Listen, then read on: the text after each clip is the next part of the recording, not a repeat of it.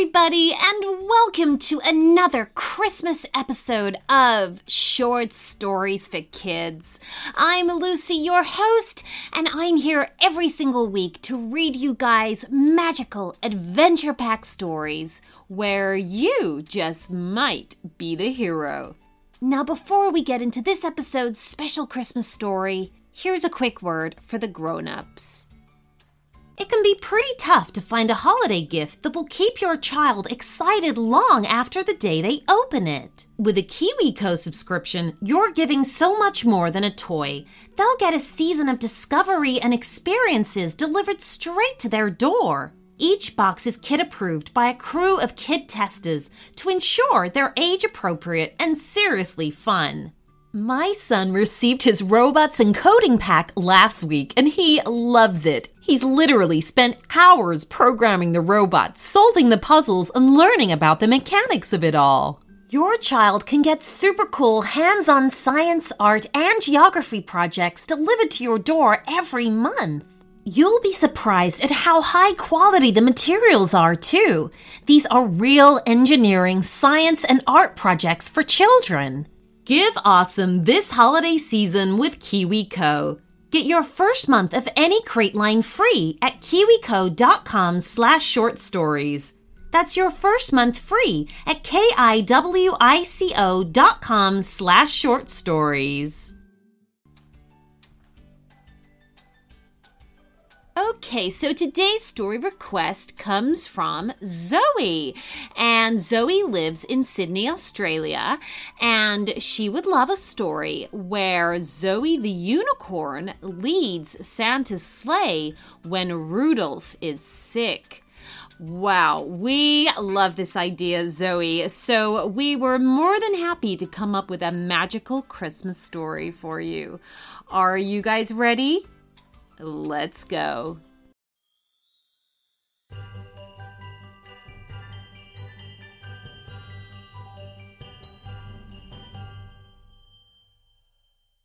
It was only two nights until Christmas.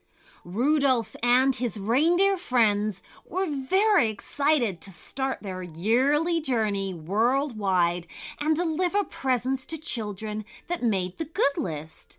That night, there was a big blizzard in the forest where the reindeers stayed. The forest was covered in heavy snow, and many trees had fallen. Rudolph wanted to check on his friends, so he rushed to their place.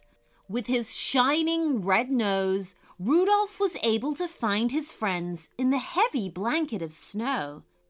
Thankfully, every reindeer was fine and confident that they could carry on the delivery like usual. Rudolph was very cheerful to know this. But as soon as he was about to go and tell Santa the good news, he felt something in his left heel. Oh no, he had got a big splinter. It was so painful, and he soon had to ask his friends to help him to get back to Santa's place. They managed to pull the splinter out for him, but now poor Rudolph had a big wound in his heel that made him unable to walk or move around properly. When they got back to Santa's home, Santa called out the special reindeer doctor, and he told Santa that Rudolph needed to rest. Santa agreed and asked his wife to take care of Rudolph.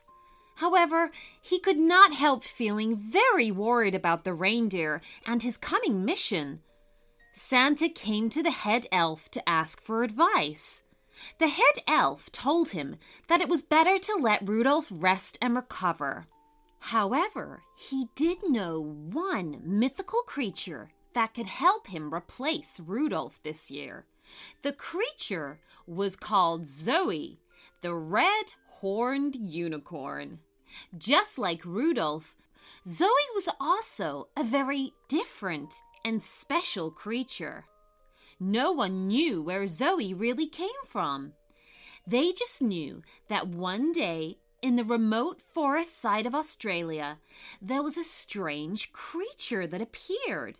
It was a unicorn with a long, shining red horn and white, silky hair walking around trying to find its family.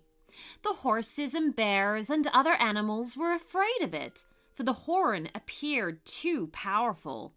For a long time, Zoe could not make friends.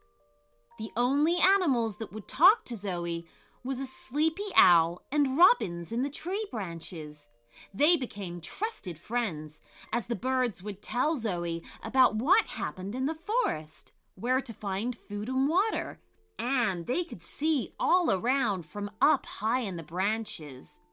Zoe would spend her days strolling around the forest, scaring away any animals who tried to harm the others, or the poachers in the forest, by making her horn as bright as possible. The animals gradually showed Zoe their gratitude for her keeping them safe, but they were still a little scared of the creature. But to Zoe, that was enough, and she was happy taking on the responsibility of keeping all of her creature friends safe. Santa was very happy to learn about Zoe, and he asked the head elf how he could let her in. The head elf said that it just wasn't possible to travel to Australia from the North Pole and come back on time for Christmas. So they had a little think, and then the head elf came up with an idea. He called in the Arctic tern. These birds are very special.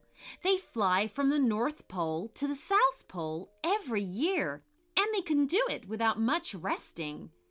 Andy the Arctic tern came in to hear about his mission and immediately left to find Zoe the unicorn. This superb bird flew as fast as he could to the southern hemisphere in order to find the unicorn and help Santa save Christmas. Once he arrived at the forest, it was night time, and the Arctic tern had no problems finding Zoe, since her luminous horn was shining through the layer of leaves seen from up high. The Arctic tern woke Zoe up, told her who he was, and why Zoe was very much needed. Zoe could not be more happy. This was the first time ever she had been told that she was needed for being herself. The red horn got even brighter as Zoe got more excited. She immediately stood up and started following the Arctic tern. They shot up into the darkness of the night, flying and riding through the cold air to get back to the North Pole, where Santa and other reindeer were waiting for them. When Zoe finally arrived in Santa's house, he came out to give her a big hug. Ho, ho, ho! Oh, I'm glad you made it here safely, Zoe, he said, and turned around to thank the bird, pointing him to a big bucket of fish that he had prepared for him as a reward. Santa took Zoe to see Rudolph, who was now still resting and being taken care of. They were so excited to meet each other and saw the similarities that they shared.